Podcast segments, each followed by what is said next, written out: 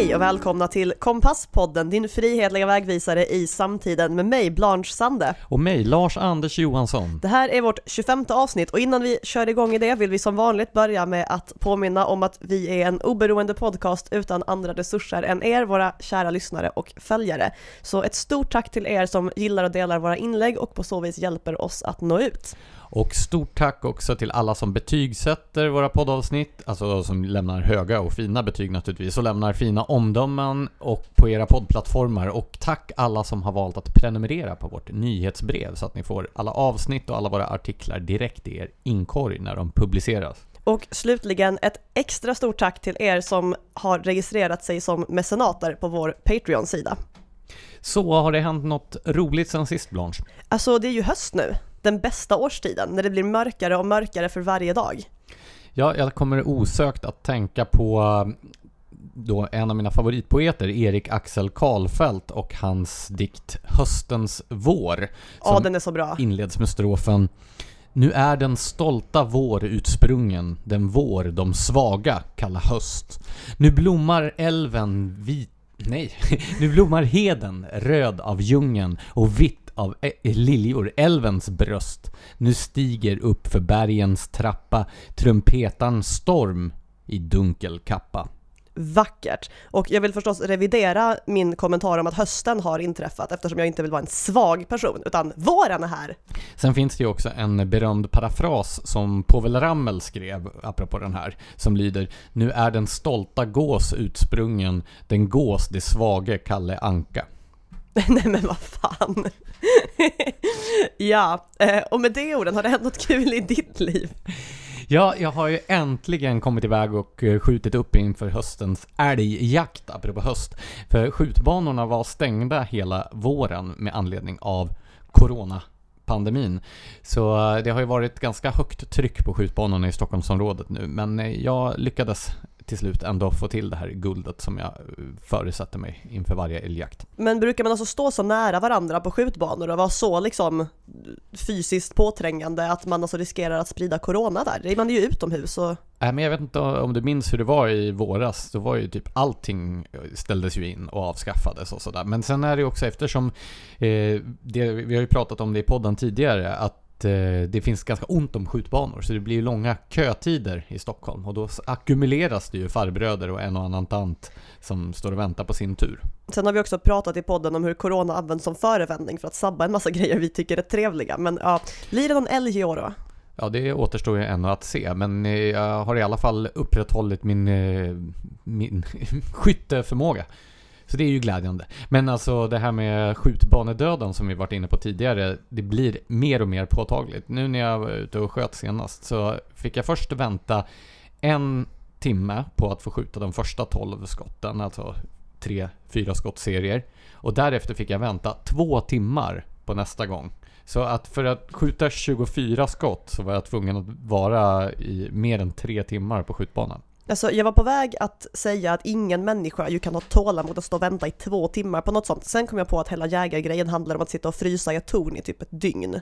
Jo, och vänta på att kanske få avfyra ett skott. Jo, men det där har vi varit inne på tidigare, att alla mina fritidsintressen går ut på att sitta och vänta och frysa. Segling, allsvensk fotboll och jakt då. Så att, masochismen. Ja, någonting sånt. Nej, men det är i alla fall ett jättestort problem det här med väntetiderna på skjutbanorna. Och man kan ju föreställa sig att det kommer att leda till att jägarkåren blir sämre på att skjuta och att vi kommer att få fler skadeskjutningar och så vidare där ute i skogen i höst. Så att det finns ju en allvarlig nedsida av detta. Jo, det gör det. Men lycka till med älgjakten i alla fall. Ja, jag antar att vi kommer att återkomma till hur det har gått senare i höst. Och på tal om att avfyra vapen så har vi ju fortfarande... Kom igen, det var ju bra. Det var bättre än dina övergångar förra veckan. Du, jag hade så bra övergångar förra gången. Det var liksom helt smooth. Man märkte knappt att vi bytte ämne. Jo, man märkte det. Men skyltningar... Something completely different. Yes, det har ju alltså utbrutit en debatt om gängvåld och klaner. Vi pratade om det här om i hela förra avsnittet. Precis, men det har alltså bara tagit en vecka för delar av debatten att lyckas förskjuta hela frågan från huruvida vi får tala om klaner, vilket man ju nu får, till huruvida man får tala om klaner, vilket man inte får, eftersom det politiskt korrekta begreppet för det här nu tydligen är släktbaserade nätverk. Och sen så dyker det också upp en annan skitnödig typ och bara, inte alla släkter. Ja, nej, det är ju, allting ska ju reduceras till en fråga om ordval. Det var ju precis som de här områdena dit man inte kunde ta sig utan poliseskort fick ju inte benämnas som no-go-zoner. Eller hur var det? Polisen var tvungen att ha poliseskort för att åka dit. Mm-hmm. Ja, men man fick inte kalla det för no-go-zoner, för det var tydligen stigmatiserande. Ja, eller alla det här, ja, men du vet, det här identitetspolitiska termerna som man inte längre är handikappad eller ens funktionshindrad, för att insinuera att någon har ett hinder för sin funktion är tydligen någon sorts angrepp, utan nu är man funktionsvarierad. Håller man inte med om det så är man funkofob. Man blir väldigt trött på det här, alltså det bästa sättet i Sverige att slippa prata om någonting, det är att börja prata om huruvida man får kalla det en spade. Och alltså det är en så tröttsam metod och jag fattar inte att det lyckas funka nästan varje gång. Ja, men om man omöjliggör förutsättningarna för ett meningsfullt samtal och en konstruktiv debatt, då kan man ju förhoppningsvis fortsätta att stoppa huvudet i sanden och skjuta meningsfulla samtal och konstruktiva debatter framför sig. Sen kan man ju fråga sig vem det är som i slutändan gynnas av ett sådant upplägg, men ja. Ja. Annat värt att notera ur den debatten är att det har framkommit att det alltså inte alls är klaner eller släktbaserade nätverk som ligger bakom den här brottsligheten, utan det är destruktiva mansnormer. Det kan man läsa mer om på GP Debatt, där organisationens män företrädare för organisationen män. Alltså inte Ali. Företrädare för alla män. Nej, inte alla män. Det hoppas jag verkligen inte. Idén här är alltså att den gemensamma nämnaren för de flesta av de här våldsutövarna är att det är män. Och alltså är problemet att det är män. Sen att det är en enorm minoritet av alla män som mejar ner folk med skjutvapen. Det liksom tas inte med i just den här analysen, vilket gör den lite svag. Brukar inte också problemet med den där typen av initiativ bli att det är precis en helt annan kategori av män som tar till sig dem och åker på mansläger och diskuterar sin manlighet och sådär, medan de som står för det här skjutvapenvåldet ju kanske inte ens överväger att åka på ett mansläger och analysera sin maskulinitet. Alltså, den dagen shot, alltså dödspatrullen åker på mansläger för att prata om sin manlighet, den dagen kommer jag kommer inte heller att ge GP-debattskribenten rätt, men det skulle vara kul att se. Ja, och medan då Mellanöstern har exporterat sin klankultur till delar av Skandinavien, nämligen Sverige, så kommer det i alla fall positiva nyheter från det verkliga Mellanöstern. Det är nämligen så att flera arabstater har de senaste veckorna normaliserat sina relationer med Israel. Det är Förenade Arabemiraten och Bahrain. Visst uttalar man det så, va? Jag tror det är Bahrain. Bahrain. Eller ja, något. Våra lyssnare får korrigera om våra uttal är fel. Men som i alla fall har brutit sitt långvariga tabu mot att ha diplomatiska relationer med Israel. Ja, så nu, det hade väl inte ens erkänt Israels existens tidigare, men har gjort det nu. Ja, precis. Och det har ju varit en tradition i arabvärlden att vägra erkänna staten Israel som en legitim stat innan det har funnits en lösning på plats på den här väldigt mångåriga konflikten mellan israeler och palestinier. Men är det inte svårt att förhandla med en entitet som man inte vill erkänna att den finns? Jo, där har man ju ett problem. Därför har man inte haft några diplomatiska relationer. Men nu följer då Arabemiraten och Bahrain. Absolut. Ja. Samma väg då som Egypten gjorde redan 1979 och Jordanien 1994. Och de här nya diplomatiska avtalen mellan Emiraten och Israel kommer att skrivas under i Vita huset, där ingen mindre än president Donald Trump kommer att stå värd för den här ceremonin. Ja, alltså en kul detalj i sammanhanget där är ju att Donald Trump också har blivit nominerad till Nobels fredspris av en norsk riksdagsledamot. Alltså, jag är ju generellt sett inte imponerad av det här att nominera amerikanska partiledare eller presidenter till fredspriset, eftersom det inte brukar förtjäna det. Men det komiska i sammanhanget är ju att Trump verkar förtjäna det mer än Obama gjorde. Ja, sen finns det ju olika hypoteser om varför som de här relationerna förändras just nu.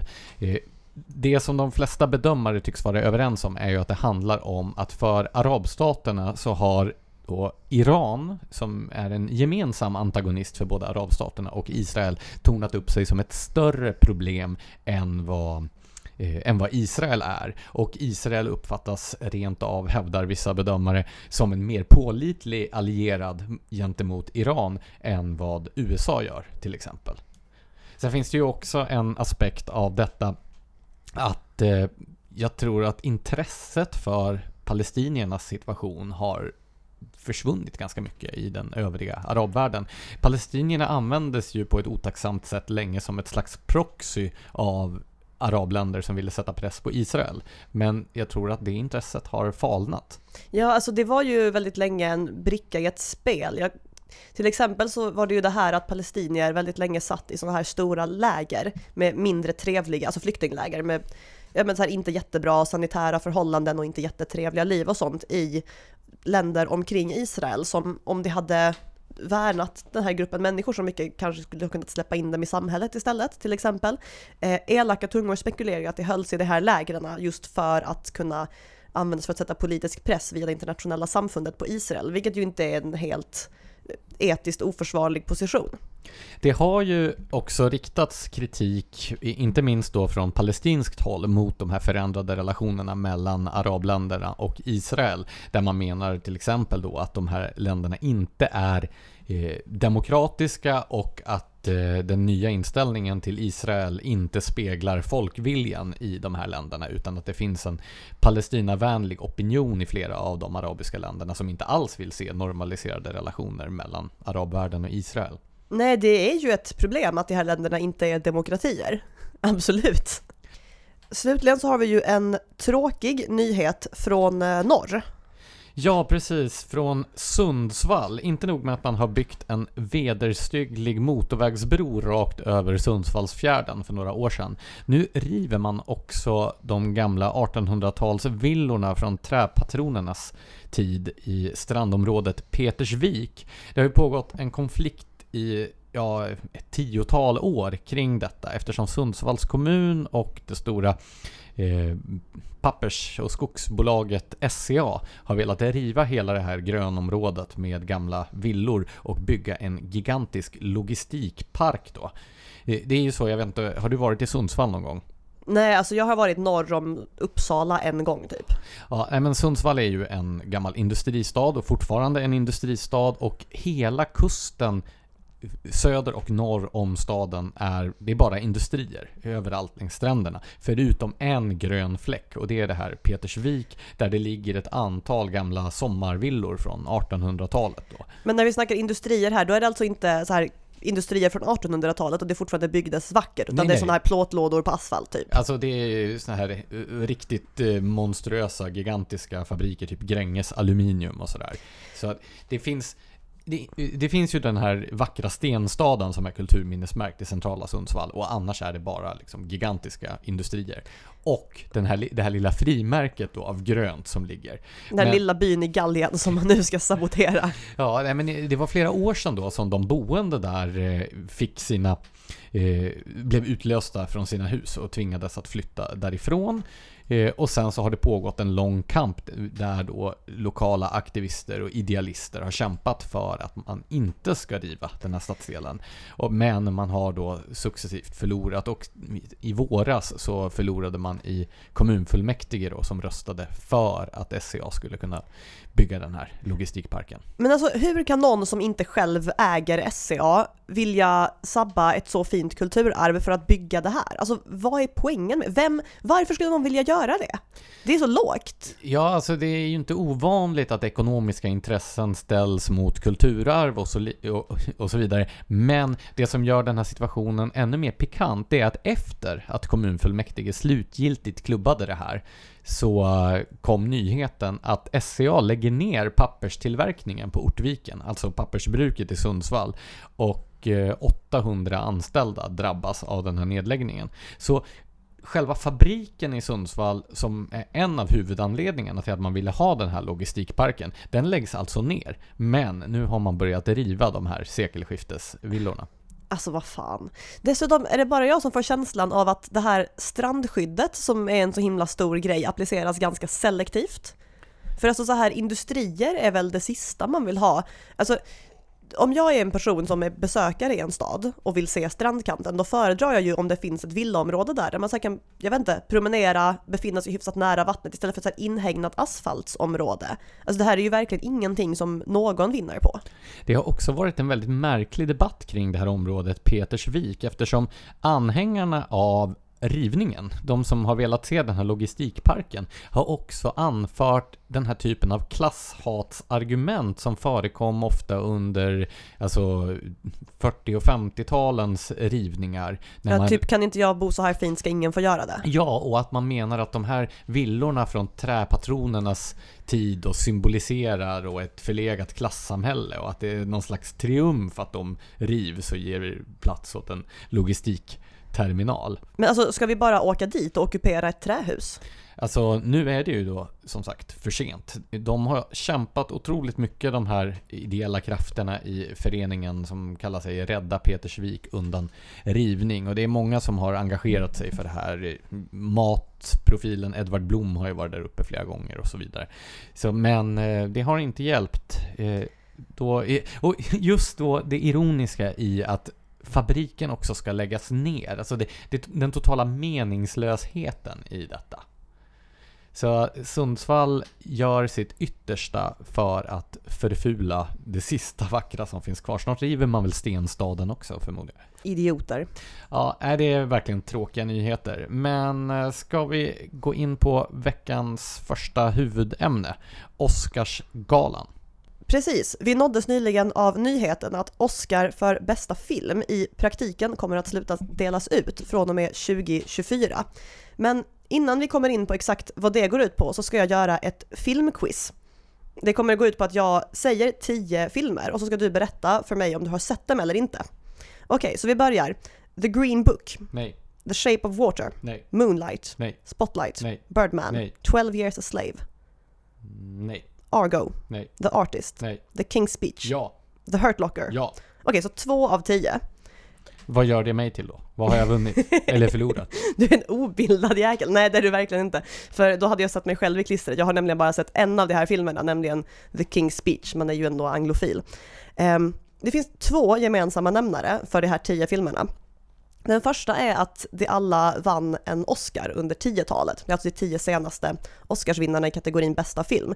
Den andra gemensamma nämnaren är att de alla var väldigt begränsade kommersiella framgångar. Vilket då exempelvis illustreras av att vi inte har sett dem.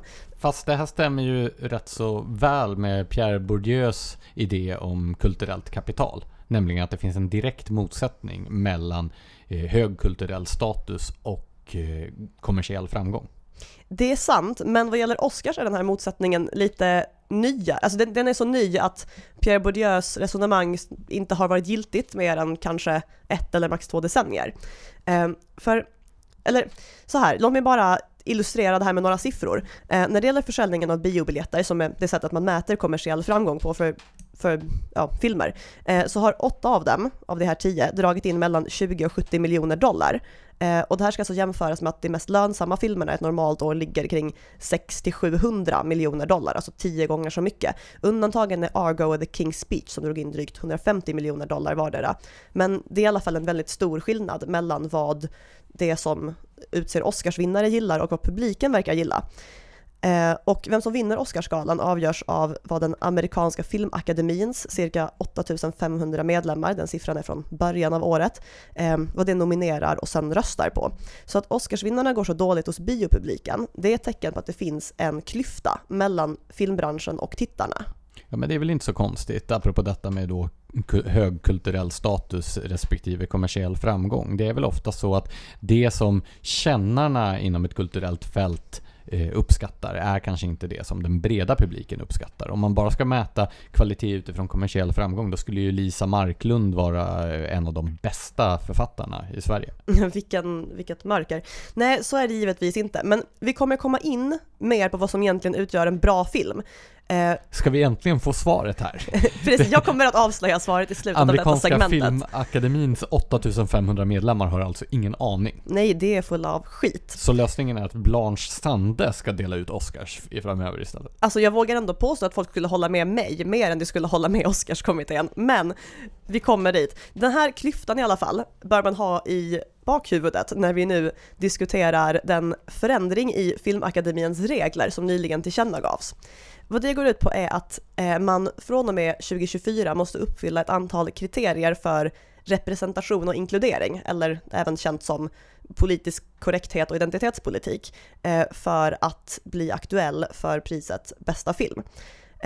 Det finns totalt 4 krav, varav man måste uppfylla 2 stycken. Och det finns i dem delkrav. Men jag tänker att vi går igenom dem även om det är lite komplexa. Så det första av de här 4 kraven, det är att ändra så måste minst en huvudroll eller viktig biroll spelas av en skådespelare från en etnisk minoritet. Eller så måste minst 30% av de mindre birollerna innehas av kvinnor, etniska minoriteter, sexuella minoriteter eller handikappade. Eller så kan man även komma undan med att filmens handling kretsar kring en minoritetsgrupp. Och där kan man ju fråga sig, i vilka scenarion skulle det idag anses vara politiskt korrekt att göra en film om etniska minoriteter utan att det är representerade? Eller att göra en film om homosexuella utan homosexuella skådespelare? Jag hänger inte riktigt med på vad det här har med den här klyftan mellan då vilka filmer som blir populära och vilka som får Oscars att göra. Nej men, ta det lugnt. Vi kommer dit. Låt mig gå igenom de här intressanta kraven först. Okej, så det är kategori A. Kategori B, det är att 2 av 14 chefer inom produktionen behöver vara kvinnor, minoritet, de här grupperna. Eller så behöver minst 6 andra viktiga roller innehas av etniska minoriteter, eller så måste 30% av alla som jobbar med filmen ingå i de grupperna man vill gynna. Alltså jag kommer ju då osökt att tänka på att i princip alla filmer jag gillar skulle ju vara omöjliga att producera utifrån de här. Tänk dig Das Boot till exempel. Ja, alltså jag roade ju mig med att undersöka hur min favorit-Oscarsvinnare, Gudfadern, skulle klara sig. Och jag tror att om inte Paramount Pictures var väldigt tidiga med sina kvinnliga chefer, för de 2 andra kriterierna handlar om att man behöver ha betalda praktikplatser och toppchefer på själva filmbolaget. Om inte Paramount Pictures var väldigt tidiga med det skulle ju Gudfadern förmodligen falla. Fast Gudfadern handlar ju om en etnisk minoritet. Ja, fast när man kollar på listorna över etniska minoriteter så verkar europeiska grupper vara uteslutna, utan det handlar om resten av världen. Räknas judar? Jag tänker Once Upon a Time in America skulle ju kanske kunna passera nålsögat i så fall. Kanske. Jag kommer faktiskt inte ihåg om just det stod i listan. Men jag är i alla fall rätt säker på att italienare inte skulle kunna skohornas in där. Möjligen däremot om man väljer att definiera hispanics som att även spanjorer skulle ingå på något vis och inte bara personer i tidigare spanskkontrollerade områden. Det är lite oklart. Alltså, vissa av de här grejerna är ju formulerade på väldigt luddiga sätt. Till exempel kriterium C som handlar om att det behöver erbjudas betalda praktikplatser och arbetsmöjligheter till kvinnor. Menar det då att det ska vara så att de inte aktivt exkluderar kvinnor från jobb? För att i så fall uppfyller ju alla det, obviously. Eller måste det vara öronmärkta arbetsplatser till kvinnor, det vill säga aktiv diskriminering av män? För i så fall tror jag tack och lov att de flesta inte uppnår det ännu. Du hade också en 4:e kategori, eller hur? Ja, precis. Det är att själva filmbolaget behöver ha seniora chefer från, ja, gissa vilka grupper. Men vad spelar det här för roll för om filmerna är bra eller inte? Jag fattar inte. Nej, absolut ingen. Men så här, i teorin är det här jättetrist för filmbranschen, för att Oscarsgalan är ju inflytelserik nog att kunna få filmbolag att kvotera in kvinnor och minoriteter i den mån det inte redan sker. På vilket sätt är den inflytelserik med tanke på att folk inte alls verkar bry sig om vilka filmer som får Oscars eller inte? För att det som finansierar filmerna bryr sig jättemycket om huruvida det kan få Oscars eller inte. Men i praktiken kommer de här nya reglerna knappast att göra någon skillnad alls, utan de flesta av den senaste tidens Oscarsvinnare hade redan klarat de här kraven utan problem. Dels för att en majoritet av Hollywoods chefer för rollbesättning, kostym, smink och hår redan är kvinnor. Nu tycker jag att du resonerar väldigt stereotypt här, Blanche. Alltså, jag bara säger vad tidningar säger. Jag bara återger verkligheten på ett neutralt sätt. Könade du just sminkcheferna? Det var The Guardian som gjorde det först. Mm. Jag bara hänvisar. Men jo, det gjorde jag, antar jag. Men i alla fall, de flesta stora filmbolag är redan rätt noga med att uppfylla punkt C och D, alltså det här med kvinnliga toppchefer och etniska minoriteter och så vidare. Så i teorin, som en del kommentatorer då väldigt besviket har påpekat, skulle man fortfarande kunna göra filmer med 100% vita män framför kameran och fortfarande vara aktuell för en Oscar. Lättnaden som infinner sig. Ja, men alltså grejen är att vissa saker kan man ju inte beskriva realistiskt och ha kvinnor och minoriteter i centrala roller. Till exempel så här, ett brittiskt förband under första världskriget i Europa. Var ska du skohorna in alla minoriteter och kvinnor, har du tänkt? Men är det inte någon serie om Katarina den stora nu som går på någon av streamingtjänsterna där den HBO, The Great. Svenska ministern är av afrikanskt ursprung? Ja, det motiveras inte heller utan han bara dyker upp där. Jag fattade ingenting, men det är fortfarande en kul serie. Men i alla fall... De flesta filmer från det senaste decenniet skulle definitivt klara kraven. Däremot skulle vissa historiska förmodligen falla på det, då till exempel Gudfadern. Den enda kvinna på någon av de här 14 chefspositionerna jag nämnde tidigare som nämns i eftertexterna, det är kostymdesignern. Jag tror hon var Oscarsnominerad också. Alltså till Gudfadern? Precis. Utan då hänger det ju på hur många kvinnliga chefer och betalda kvinnliga praktikanter de hade. Men kontentan här i alla fall att Oscarsgalans nya kriterier i praktiken redan har varit på plats länge. Och det här hänger ihop med att Hollywood redan idag, formella representationskrav eller inte, är woke som en socionomstudent på Södertörn. Men när blev Hollywood så här liksom ideologiserat och infekterat? Jag tänker, en gång i världen såg det annorlunda ut. Tänk på John Waynes tid. Liksom. Alltså, det beror lite på vad man tittar på. Till exempel, ett tecken på att Hollywood är så himla politiserat, det är ju hur olika prisutdelningar används för att hålla politiska tal snarare än att tacka mamma och pappa och liksom casting directorn och vad man nu gör eller gjorde förr i tiden. Och det började rätt tidigt. Alltså det första uppmärksammade fallet, det var redan 1973, nämligen just Marlon Brando som vann bästa huvudroll för Gudfadern. Han skickade fram någon representant för någon indianstam som skulle meddela att han inte ville ha priset för hur, på grund av hur indianer representerades i Hollywood. Du menar amerikansk ursprungsbefolkning? Okej, så att du är vår språkpolis nu alltså. Härligt. Nej men i alla fall, han inledde den här trenden. Ett par år senare så var det en dokumentärfilmare som gjorde någon liknande politisk poäng om Vietnamkriget, jag tror det var 75. Så på det sättet har det... Alltså, den politiseringen har funnits på plats länge. Andra saker har blivit lite nyare. Till exempel det här att personer på nyckelpositioner inom amerikanska filmakademin, alltså det som delar ut Oscars, det har nu genomgått omedveten fördomsträning. Det här är alltså inte ett sätt att träna upp sina fördomar utan att först komma fram till att man har fördomar men inte visste att man hade och sen bli av med den.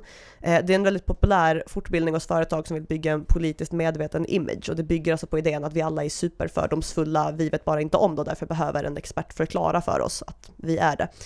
Vårt falska medvetande alltså. Precis. Den här träningen ska i framtiden vara obligatorisk för alla med nyckelpositioner inom akademin och alla dess anställda. What could possibly go wrong? Ja, eller hur? Dessutom är den här metoden kritiserad för att vara ovetenskaplig och inte göra någon nytta och användas för att blunda för verkliga problem och så vidare. Så att den är ifrågasatt. Nytta är väl då en fråga om från vilket perspektiv och vems intressen man tittar på utfallet ifrån. Jo, det kan man ju definitivt mena. Och sen har vi som sagt alla de här politiska uttalandena. Alltså... Visst att det började på 70-talet, men på 10-talet har det ju snarast varit norm. Framförallt om man vidgar perspektivet lite och inte bara kollar på Oscars utan även till exempel Golden Globe. Du kommer kanske ihåg Meryl Streeps harang om Donald Trump 2017.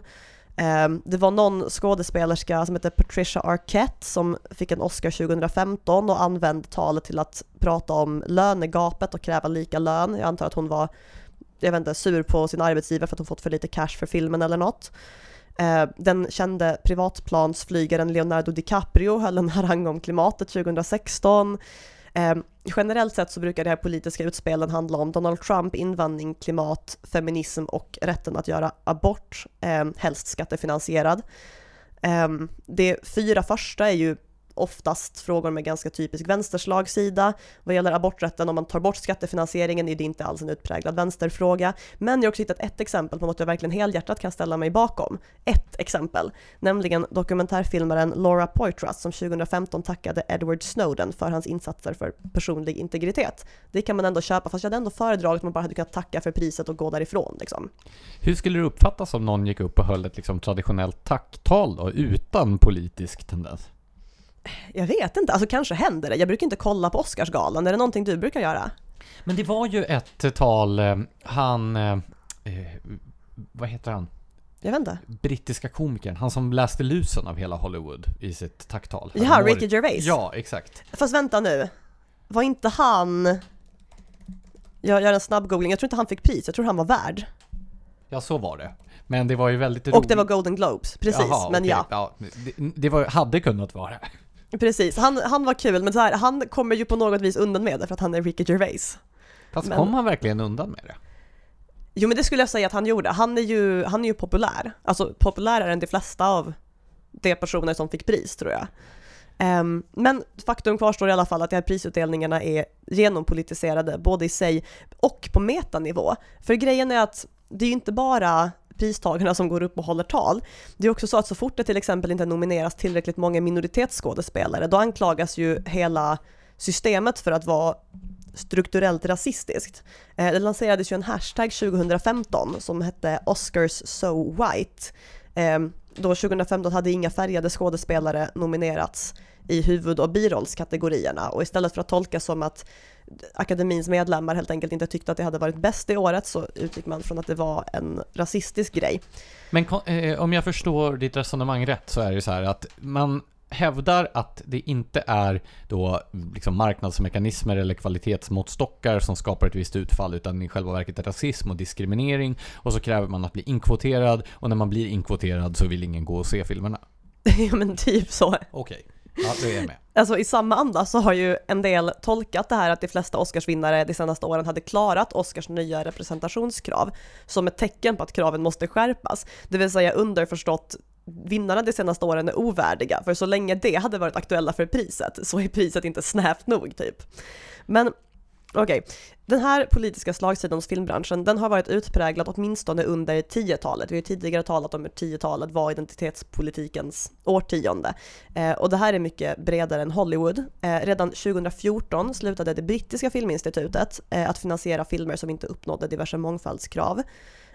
BAFTA, som delar ut den brittiska motsvarigheten till Oscars, började 2018 använda brittiska filminstitutets mångfaldsstandard som kriterium när man delade ut pris för bästa brittiska film, regissör och producent i alla fall. Och samma år var det ju som det svenska filminstitutet var ute och hotade med att sluta dela ut marknadsstöd till manliga filmskapare överhuvudtaget från och med i år, alltså 2020, om inte branschen informellt började kvotera in tillräckligt många kvinnor. Ja, för det här är ju ett problem. Svenska Filminstitutets målsättning är ju att påverka utfallet inte bara för den del av sektorn som de själva finansierar, utan för hela branschen. Så om vi uppställer ett, bara för enkelhetens skull, hypotetiskt resonemang där då, där... hur mår du egentligen? Jag tog för många Fisherman's Friend, det är bra. Jag trodde att Fisherman's Friend var till för att hantera den här typen av klåda i halsen. Inte att det skulle skapa det. Jo, men jag tror att problemet är att jag inte är fiskare. Om vi då återgår till själva resonemanget. Mm. Alltså, Svenska Filminstitutet har alltså som målsättning att påverka utfallet i hela branschen. Även den del av branschen som inte finansieras via Svenska Filminstitutet. Och om vi då skulle säga att man har en målsättning att det ska vara 50% kvinnliga filmskapare.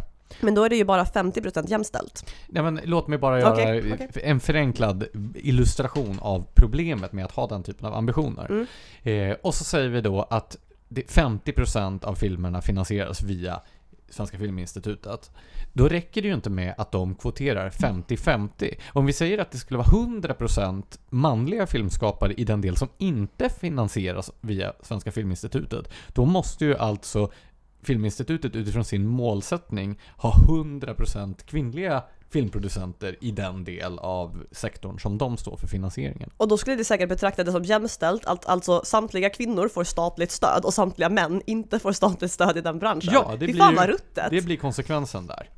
Och det visar ju också hur orimligt det är att ha myndigheter som uppställer kvantitativa mål för sektorer som överhuvudtaget inte sorterar under myndigheterna. Sen kan man ju fråga sig varför man ska ha sektorer som sorterar under myndigheter överhuvudtaget, men det är en annan diskussion. Jo, nej men alltså talande för precis den här mentaliteten, det är, nu ska jag citera Svenska Filminstitutets vd Anna Särner när hon gick ut med det här att man inte skulle dela ut marknadsstöd till manliga filmskapare från 2020. Då sa hon: om inte vi ser att branschen hjälper oss att nå 50-50 bakom kameran, även på de stora budgetarna, då kommer vi att öronmärka hela 2020 års marknadsstöd till bara kvinnliga filmskapare. Alltså, branschen ska hjälpa henne att få statistiken hon vill ha. Hon finns inte där för att göra branschen bättre. Det är så himla talande. Jag tänker också så här, är det därför man blir filmskapare? För att man vill hjälpa en statlig myndighet att uppnå kvantitativa mångfaldsmål? Alltså det finns ju säkert en annan filmskapare som på riktigt gör det, och den borde ju bli arbetslös. Men jo, alltså det är ju en knäppsyn på den här branschen. Det som är intressant är att det mycket riktigt också går dåligt för svensk film. Alltså det känns som att det varje år kommer rapporter om katastroffilmer. Katastrofsiffror för svensk film. Inget ont om katastroffilmer. Nej, det är ju ofta väldigt bra filmer. Skyskrapan brinner. Titanic. Ja. Ett tecken på hur begränsad sjukdomsinsikten är kring de här katastrofsiffrorna. Det är vad Mikael Porseryd, som är vd för SF Studios, jag antar att jag har bytt namn till Filmstaden eller något skit vid det här laget, men i alla fall, han kommenterade då katastrofsiffrorna för 2019 på följande sätt: ja, om vi ska vara ärliga så är vi ju svaga på mångfald, på att spegla hela den svenska befolkningen i våra berättelser. Det går sakta, men där har vi en stor möjlighet framåt. En möjlighet alltså? Alltså, jag lovar att problemet med svensk film inte är att det är för få samer i den. Alltså här, det är inte vad det handlar om. Folk går inte på bio för att de vill se en etnisk minoritet. De vill se en bra film, eller i alla fall en film de tycker om. Men också den här bizarra föreställningen om att var och en bara vill se sånt som exakt speglar dem själva. Ja, alltså det finns ju, det är ett så vanligt resonemang för att till exempel barnfilmer måste ha, du vet, fler kvinnliga hjältinnor och så vidare. Det är ju så här, hur ska min 7-åriga flicka annars fatta att hon kan bli prinsessa i ett sagoland om inte en kvinnlig liten seriefigur blir det i den nästa Disney-film. Så prinsessa i ett sagoland var det minst stereotypa du kunde komma på. Men alltså, är det inte vad alla Disney-filmer handlar om? Ja, nu ska de väl... Ja, det känns som att vi är ute på väg i en tangent här. Fullfölj ditt resonemang nu. Okej, så problemet ligger med största sannolikhet inte i att det inte är tillräckligt mycket representation på filmduken här i Sverige. Utan jag tror att DNs filmkritiker Kerstin Geselius hamnade närmare sanningen när hon skrev ett reportage om biopublikens ointresse för svensk kvalitetsfilm i mitten av förra decenniet. Då skrev hon att ibland verkar kritikerkåren vara som morran, där vi ställer oss kyls publikintresset effektivt av. Men menar hon då alltså att det är att en recension får en avkylande effekt på publiken? Att om en film recenseras så går inte publiken dit. Hur ser det orsakssambandet ut?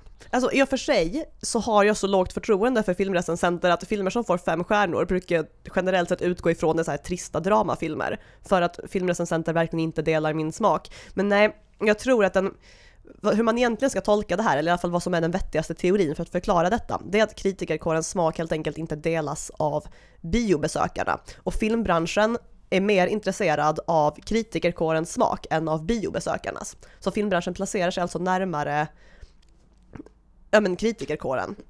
Men det är i alla fall här diskrepansen mellan vad folk betalar för att se på bio och vad exempelvis Oscarsgalan belönar kommer in. För den här klyftan som vi pratade om i början, den var inte alls lika stor före 10-talet. 2004 så var det årets mest kommersiellt framgångsrika film, nämligen den 3:e Sagan om ringen-filmen Konungens återkomst, som fick Oscar för bästa film. Och massor av filmer som man knappast kan argumentera för är dåliga filmer. Till exempel Gudfadern, När lammen tystnar, Forrest Gump, Braveheart, Schindlers list. Det har alla vunnit Oscar för bästa film. Det var visserligen inte alla storsäljare, men det var mer framgångsrika än 10-talets vinnare. Och framförallt är det när var den i det allmänna medvetandet på ett helt annat sätt? Och här börjar vi närma oss frågan om vad som egentligen är en bra film. För att gudarna ska veta att popularitet inte alltid är en kvalitetsstämpel. Disneys kulturmord till Star Wars-filmer har ju varit de mest populära filmerna vad gäller biobesökare flera år nu. Det säger allting man behöver veta om vad popularitet och kvalitet har för samband. Men en bra film behöver ju dels ha uppskattats av folk, men framförallt så är det en relevant mätare här tycker jag är om den här filmen är så att säga känd att folk använder citat ur den eller refererar till den. Ja, men till exempel som Braveheart. Den har blivit kanoniserad helt enkelt. Ja, men så här, vem kan inte dra ett citat ur Braveheart? Man måste inte ha sett Braveheart-filmen. De flesta känner till vad Forrest Gump handlar om, även om de aldrig gick och såg den på bio när den kom. Men så här, det finns väl flera olika parallella måttstockar här kan man säga. Å ena sidan har vi den kommersiella framgången.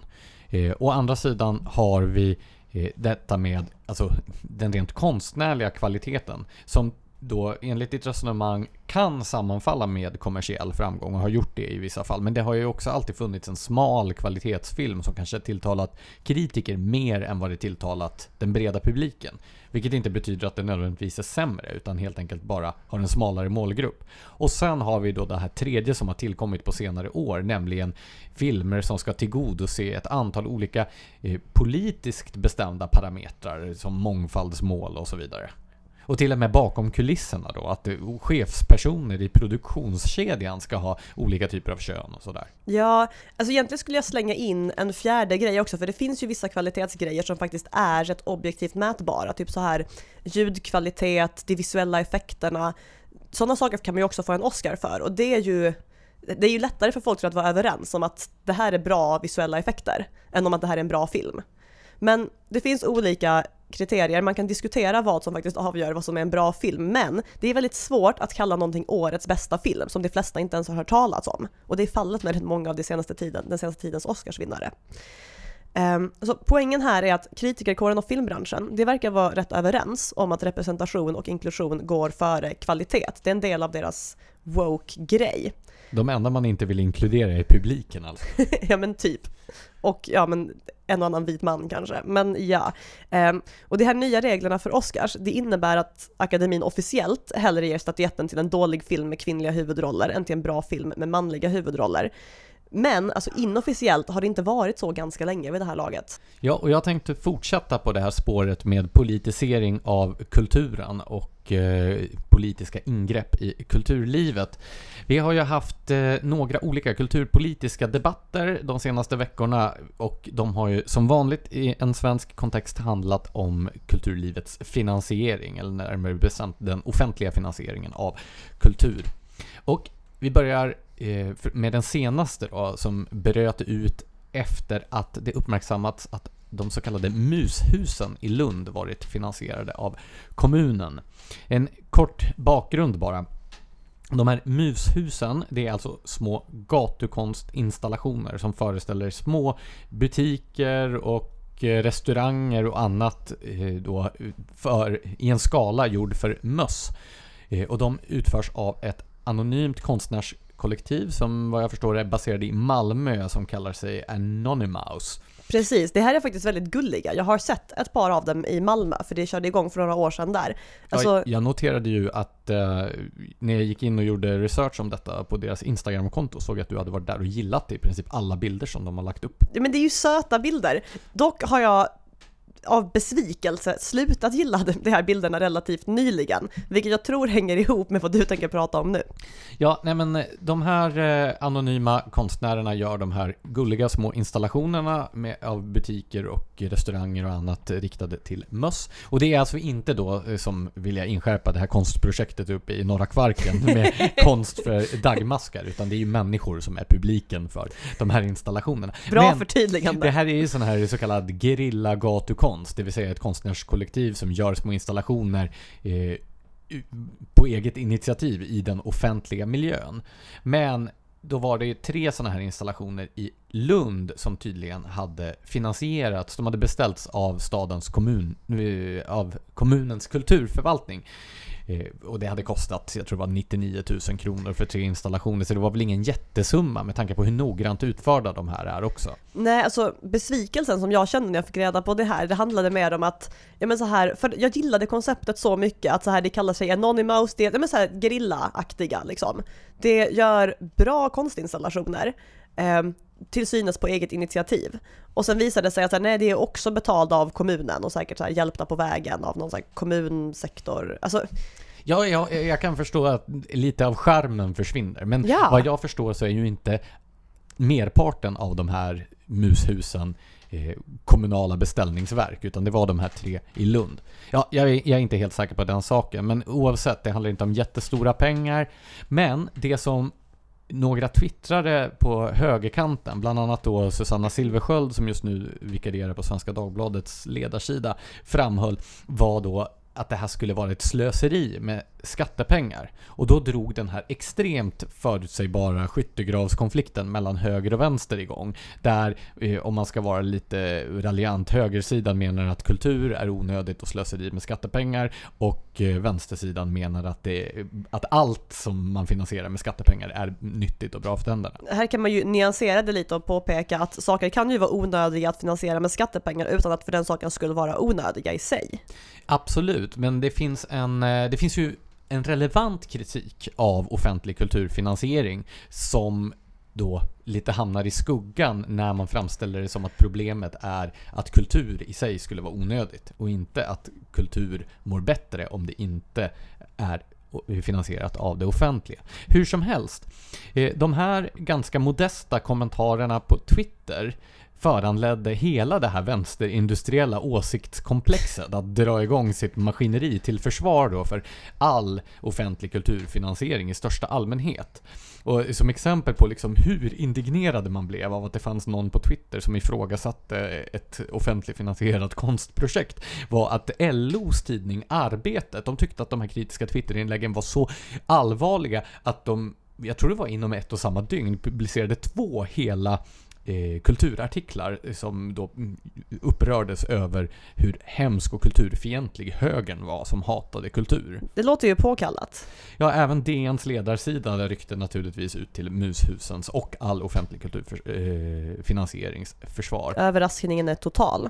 Och då kan man ju fundera på varför det blev en så kraftig reaktion från vänster för att några twittrade kritiskt om ett offentligfinansierat konstprojekt, oavsett vad man tycker om konstprojektet som sådant. Det kan ju vara så att någon upplever att om den här skattefinansierade kulturpersonen ifrågasätts, så kanske mina skattefinansieringar som kulturperson också kommer att ifrågasättas i framtiden. Ja, för det handlar ju om att man vill stämma i bäcken så fort det börjar debatteras om vilka kriterier som ska råda för att få offentlig finansiering av olika typer av kulturprojekt. Om man börjar föra in kvalitetskriterier eller relevans och så vidare. För det finns en ideologisk bakgrund kring detta. Och den offentliga kulturfinansieringen har blivit mer ifrågasatt också på senare år. Det har ju varit den här högerkritiken som sagt som riktar sig mot all offentlig finansierad kultur oavsett. Och så, det kanske inte är konstigt egentligen, det är att den här ryggmärgsreflexen har infunnit sig. Sen 70-talet åtminstone så har det funnits en tydlig vänsterslagsida i delar av den offentligfinansierade kulturen. Och om man då har upplevt att i närmare ett halvsekel att man har pröjsat skatt för sina meningsmotståndares opinionsbildning, så kanske man tycker att en viss trötthet infinner sig. Ja, alltså dels det, men sen tycker jag också att det här argumentet missförstås med flit ganska ofta. För alltså, många som argumenterar emot skattefinansierad konst är inte emot konsten i sig. Man kan till och med argumentera för att den som slipper det statliga inflytandet och kan liksom erbjuda sin konst på en hyfsat fri marknad faktiskt har vunnit något på det. Så att det här att man skulle vara emot konst i sig bara för att man inte vill ha den skattefinansierad, det är ju ett ful argument från vänster. Nej, jag skulle nog säga att jag har ju framfört den argumentationslinjen som du nämner nu. Men jag har också under alla de år jag har varit engagerad i den kulturpolitiska debatten definitivt stött på högerdebattörer som har en rent kulturfientlig argumentationslinje. Jo, det är klart det finns. Det här som hellre vill lägga ner operan än att avfinansiera den till exempel. Ja, det är ett jättebra exempel. För jag menar, om man man har då nyliberaler, eller vad man ska använda för begrepp, som argumenterar för privatiseringar och tycker att privatiseringar är bra. Så säger man så här, ja, vi ska privatisera sjukvården. Och då är ju det för att sjukvården antas fungera bättre i privat regi. Mm. Och sen säger de, vi ska lägga ner operan. Och då är det ju ganska avslöjande att då är inte syftet att man vill att operan ska fungera bättre med då en privat entreprenör som driver den, utan man vill avskaffa operan. Och det sätter också fingret på en annan tendens, nämligen det här kulturradikala mindervärdeskomplexet hos delar av den nutida borgerligheten, där man så att säga tycker att det är viktigare att markera mot kulturella uttryck som man uppfattar som bakåtsträvande eller konservativa, som opera till exempel, än att föra ett stringent och logiskt resonemang i kulturpolitiska frågor. Ja, man vill liksom signalera progressivitet, och vi är inte alls så stockkonservativa och trista som ni tror, typ. Nej, precis. Det är lite grann det här borgerliga Stockholmssyndromet som vi har diskuterat, att man vill vara mer progressiv än sina progressiva meningsmotståndare till vänster. För övrigt så drevs faktiskt Kungliga Operan och Dramaten under en tid kring förra sekelskiftet i privat regi. Alltså byggnaderna var ju statliga, men man upplät driften av dem på privata entreprenörer. Nice. Nu ska jag försöka hitta tillbaka till min röda tråd. Jo, jag nämnde ju att det var flera debatter den sista tiden kring kulturlivets finansiering, och jag kommer att knyta ihop de här två i slutet. Men den andra, det var ju då det som vi nämnde för några veckor sedan när Jonas Gardell drog ut i strid mot kulturministern Amanda Lind för att han ansåg att hon inte hade tillräckligt stått upp för kulturlivets intressen i skuggan av de här coronaregleringarna, som ju faktiskt har drabbat den kreativa sektorn extra hårt, med tanke på att konserter och olika typer av evenemang i princip har varit omöjliga att genomföra. Ja, precis. Det här att han vill ju att hon ska vara en representant för kulturutövare mot skattebetalarna, inte en representant för skattebetalarna, som vill, alltså, och ge dem någonting i utbyte för skattepengarna i form av bra kultur, typ. Ja, jag nämnde ju när vi tog upp det förra gången att han skrev där i sin kritik att hon var en dålig främsta företrädare för oss, alltså underförstått kultursektorn, vilket avslöjade en ideologisk syn på kulturministerrollen och egentligen på kulturpolitiken som sådan, vilket delvis kan förklara de här hetska reaktionerna så fort någon ifrågasätter offentlig finansiering av kultur. Och nu ska vi göra en kort historisk exposé. Nej. Det är nämligen så att kulturministerposten är egentligen en ganska ny företeelse, eller åtminstone då om man menar ett statsråd som har ett eget kulturdepartement. Vi utgår ju i den kulturpolitiska debatten idag från att det här är någon slags självklarhet, men det var faktiskt, vet du när vi fick ett eget kulturdepartement i Sverige? På 90-talet? Japp, vet du vilken regering det var? Var det Kalle B? Det var Carl Bildt som utsåg Birgit Friggebo till kulturminister i sin regering med ett då eget kulturdepartement. Man bröt alltså loss kulturfrågorna från utbildningsdepartementet, där de hade sorterat tidigare. Och längre tillbaka då, fram till Olof Palme, så kallades det ecklesiastikdepartementet. Men det här gjorde ju också att kulturpolitiken plötsligt blev tvungen att motivera sin egen existens som politikområde på ett sätt man inte hade förut. För förut var kulturfrågorna en del av då bildnings- och utbildningspolitiken. Jag ligger det under utbildningspolitik, då blir det ju liksom underförstått att kulturpolitiken är ju där för att föra vidare någonting och lära ut och sprida kunskap om det. Det blir ju givet. Men nu så blev det någonting annat, och man var tvungen att skapa en slags identitet kring kulturpolitiken. Och vad den identiteten gick ut på kommer jag komma in på strax. Men vi hade ju ändå statsråd som ansvarade för kulturfrågorna även tidigare, och de var så kallade konsultativa statsråd, det vill säga ministrar utan eget departement eller utan egen portfölj, som man brukar säga. Mm. Och den som längst hade detta ämbete, och längre faktiskt än någon kulturminister senare också, det var socialdemokraten Bengt Göransson, som satt under en lång tid under 1980-talet. Och när jag har frågat människor, framförallt på vänsterkanten, om vem de anser har varit den bästa kulturministern någonsin i svensk historia, då svarar nästan alla Bengt Göransson. Och vad är det som gör honom så populär hos dem då? Ja, det brukar jag fråga dem. Vad det han gjorde som var så bra? Och då har ingen någonsin haft ett svar på vad det handlar om. Okay. Jag frågar så här, men vad genomförde han för reformer? Och då kan ingen någonsin minnas några reformer. Fast att en politiker låter bli att genomföra reformer, med tanke på hur politiker generellt sett arbetar, det är ofta en bra grej. För de flesta reformer brukar ju vara dåliga. Ja, nej, men jag tror att nyckeln i det här fallet handlar just om det här att han snarare förvaltade än förändrade det kulturpolitiska systemet, och att han spelade den här rollen som Gardell till exempel efterlyste i sin debattartikel, nämligen som företrädare för ett branschintresse snarare än som en företrädare för medborgarna mot branschintresset. Men alltså, finns det inga branschorganisationer för kulturarbetare eller? Varför måste de ha ministern att göra det jobbet? Kan inte göra det själv? Jag trodde aldrig att du skulle fråga. Nej, men det här går ju tillbaka till den svenska kulturpolitikens själva rötter. Grunden till den moderna svenska kulturpolitiken, eller konstnärspolitiken som den kallades, lades på 30-talet. Det här tror jag faktiskt att jag har nämnt i andra poddavsnitt också, men eftersom jag älskar att prata om det här så kan det bli lite upprepningar. Det var alltså under Per Albin Hanssons regeringar på 30-talet, när ecklesiastikministern hette Arthur Engberg och var den som då drog upp riktlinjerna för ett nytt konstnärspolitiskt system. Och på 30-talet så fanns det massor med spännande politiska idéer som svävade i luften. Det var ju bland annat då som man hade de här idéerna om att man skulle sanera stadskärnorna och riva all gammal knökig bebyggelse, som i själva verket inte var så gammal. Den hade ju bara några årtionden på nacken. Hur som helst, i samma ideologiska klimat så fanns det ju också spännande politiska projekt, bland annat då i det som numera heter Ryssland och då hette Sovjetunionen, och i Tyskland. Och det var framförallt till det senare landet som Arthur Engberg vände sig när han skulle hitta inspiration för ett kulturpolitiskt eller konstnärspolitiskt system.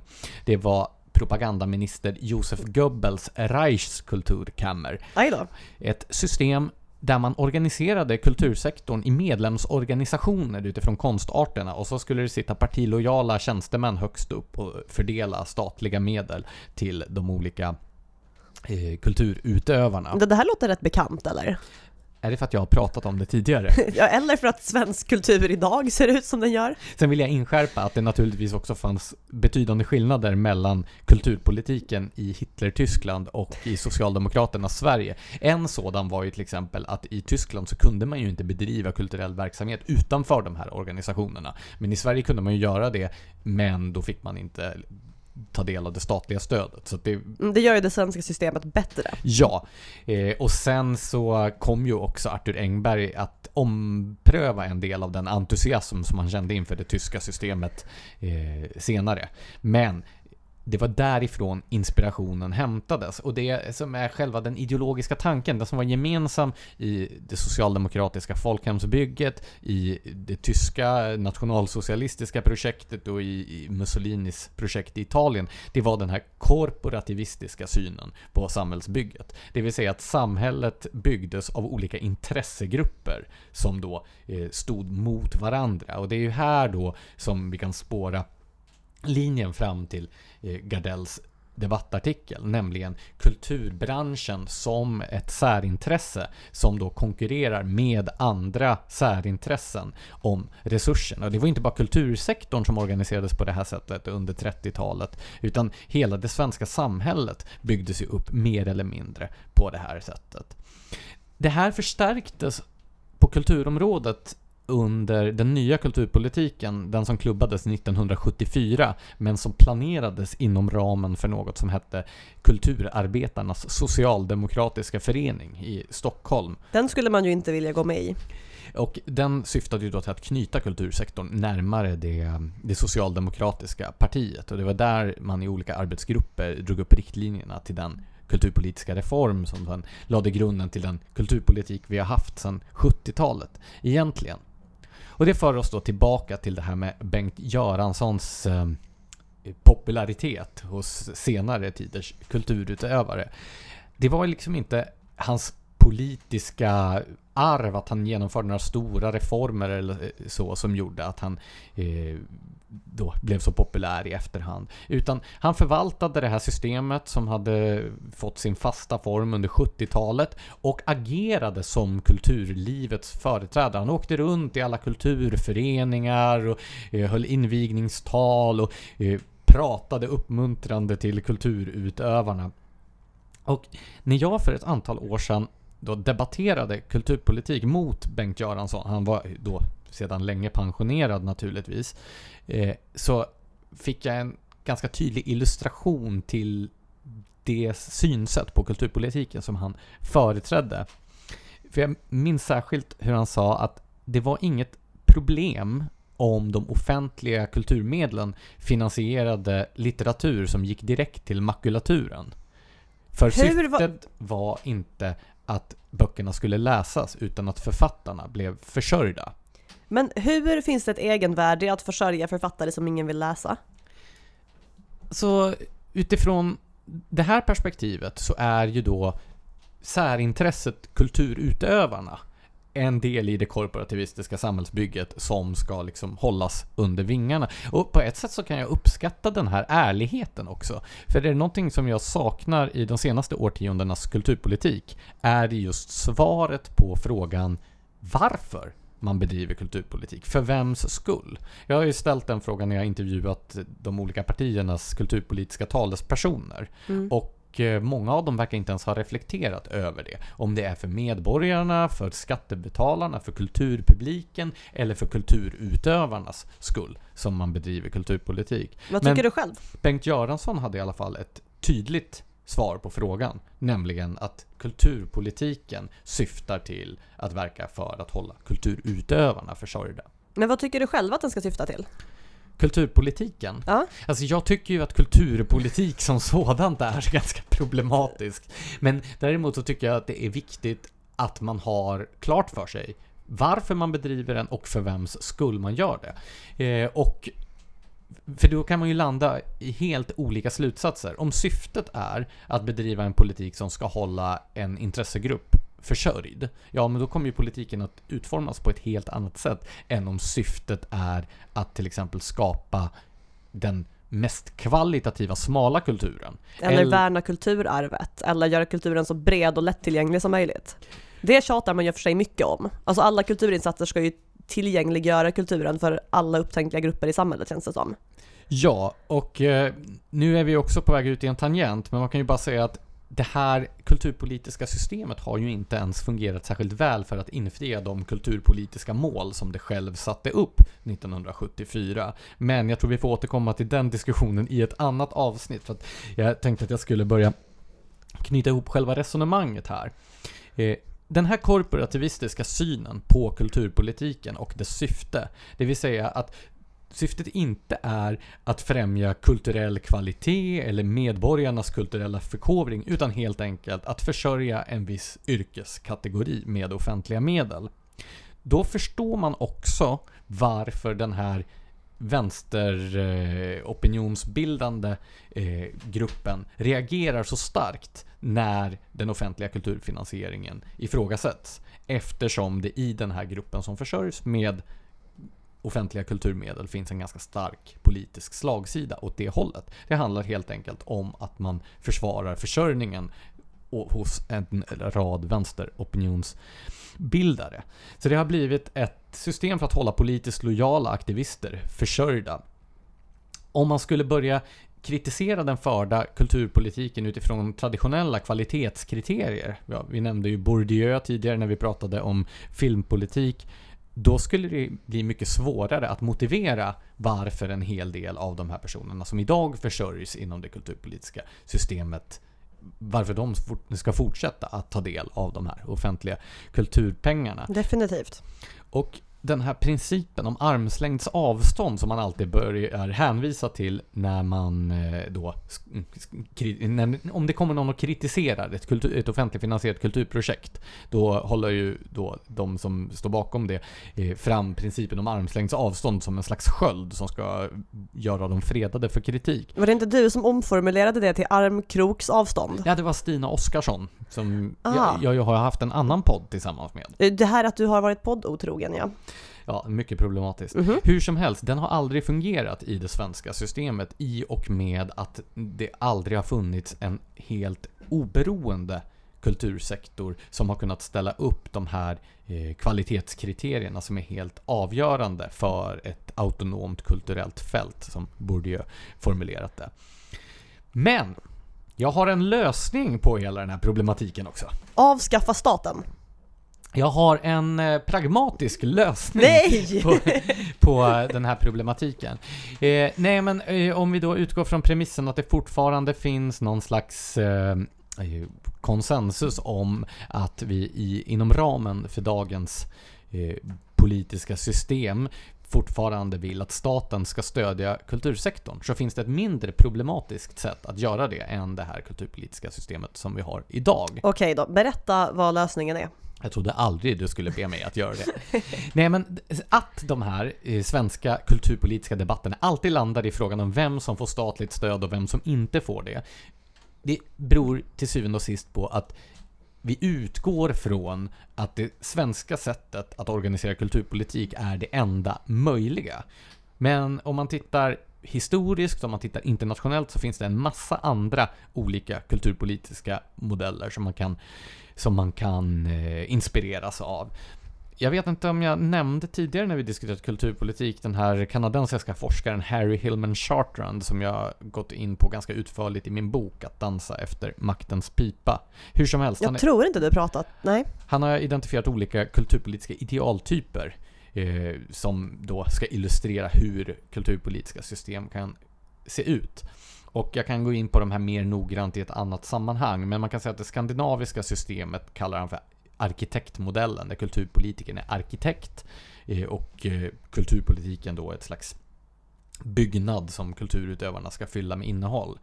Men ett annat system, det är då det han kallar för underlättarmodellen, där staten inte ska liksom bygga upp hela infrastrukturen utan istället bara underlättar aktivt för privat finansiering av institutioner och kulturutövare. Till exempel genom att befria donationsstiftelser för kulturändamål från att betala skatt. Även om jag hade hoppats på en nedläggning av staten tycker jag ändå att det här låter rätt förenligt med mina värderingar. Det finns också ett annat då inspirerande exempel, och det är Irland, där kulturarbetare kan ansöka om att bli befriade från inkomstbeskattning. Också en bra idé. Och där tänker jag då att Sverige skulle kunna gå ännu längre.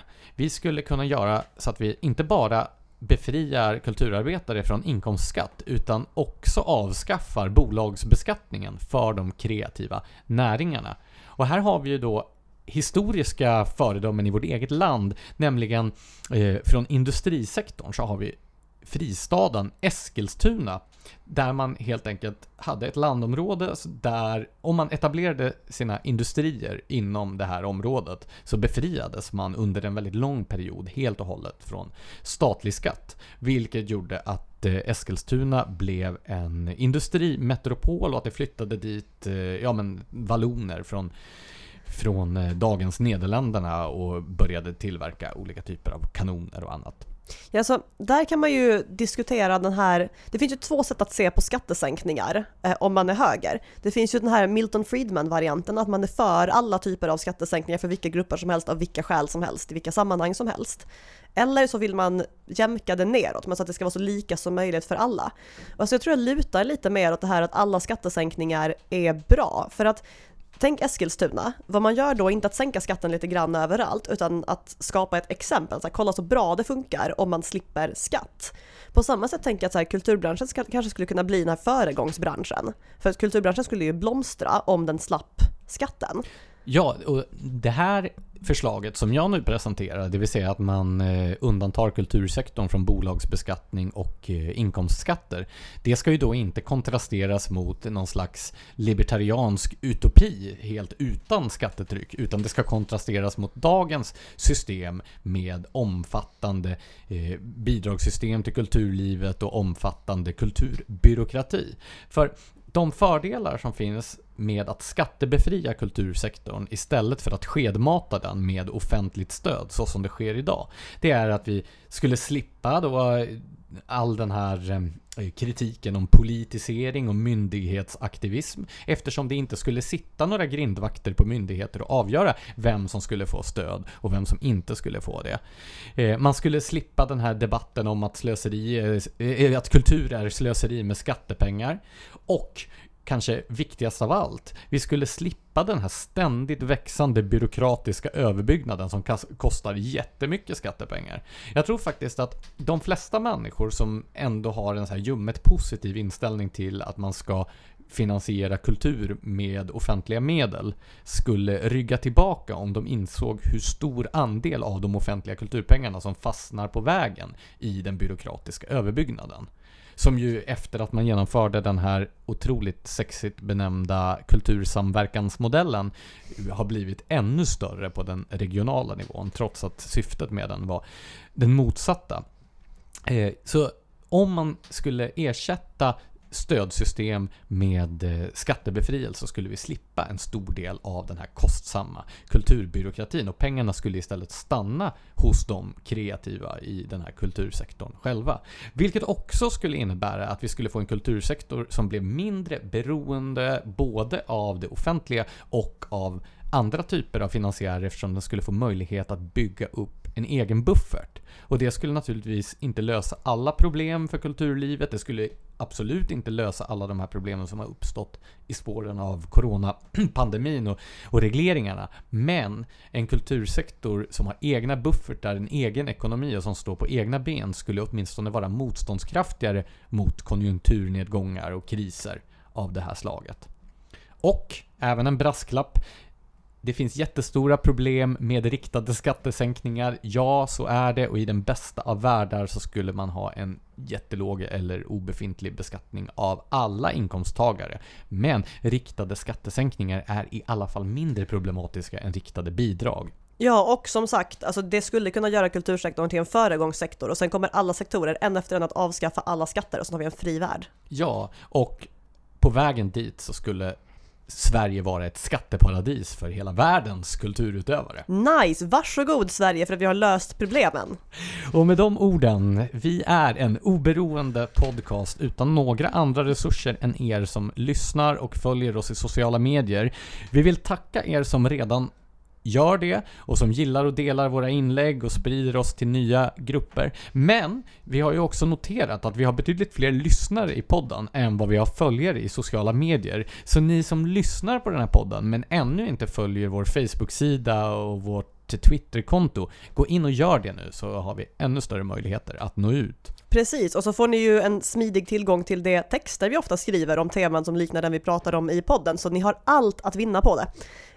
Men så vill vi också tacka er som betygsätter och lämnar omdömen på poddplattformar. Ja, och som vanligt det allra största tacket till den hängivna skara som har valt att stödja vår verksamhet ekonomiskt genom att registrera er som mecenater på vår Patreon-sida. Det är ni som gör vårt frihetliga arbete möjligt. Vi är oändligt tacksamma. Tack för att ni har lyssnat.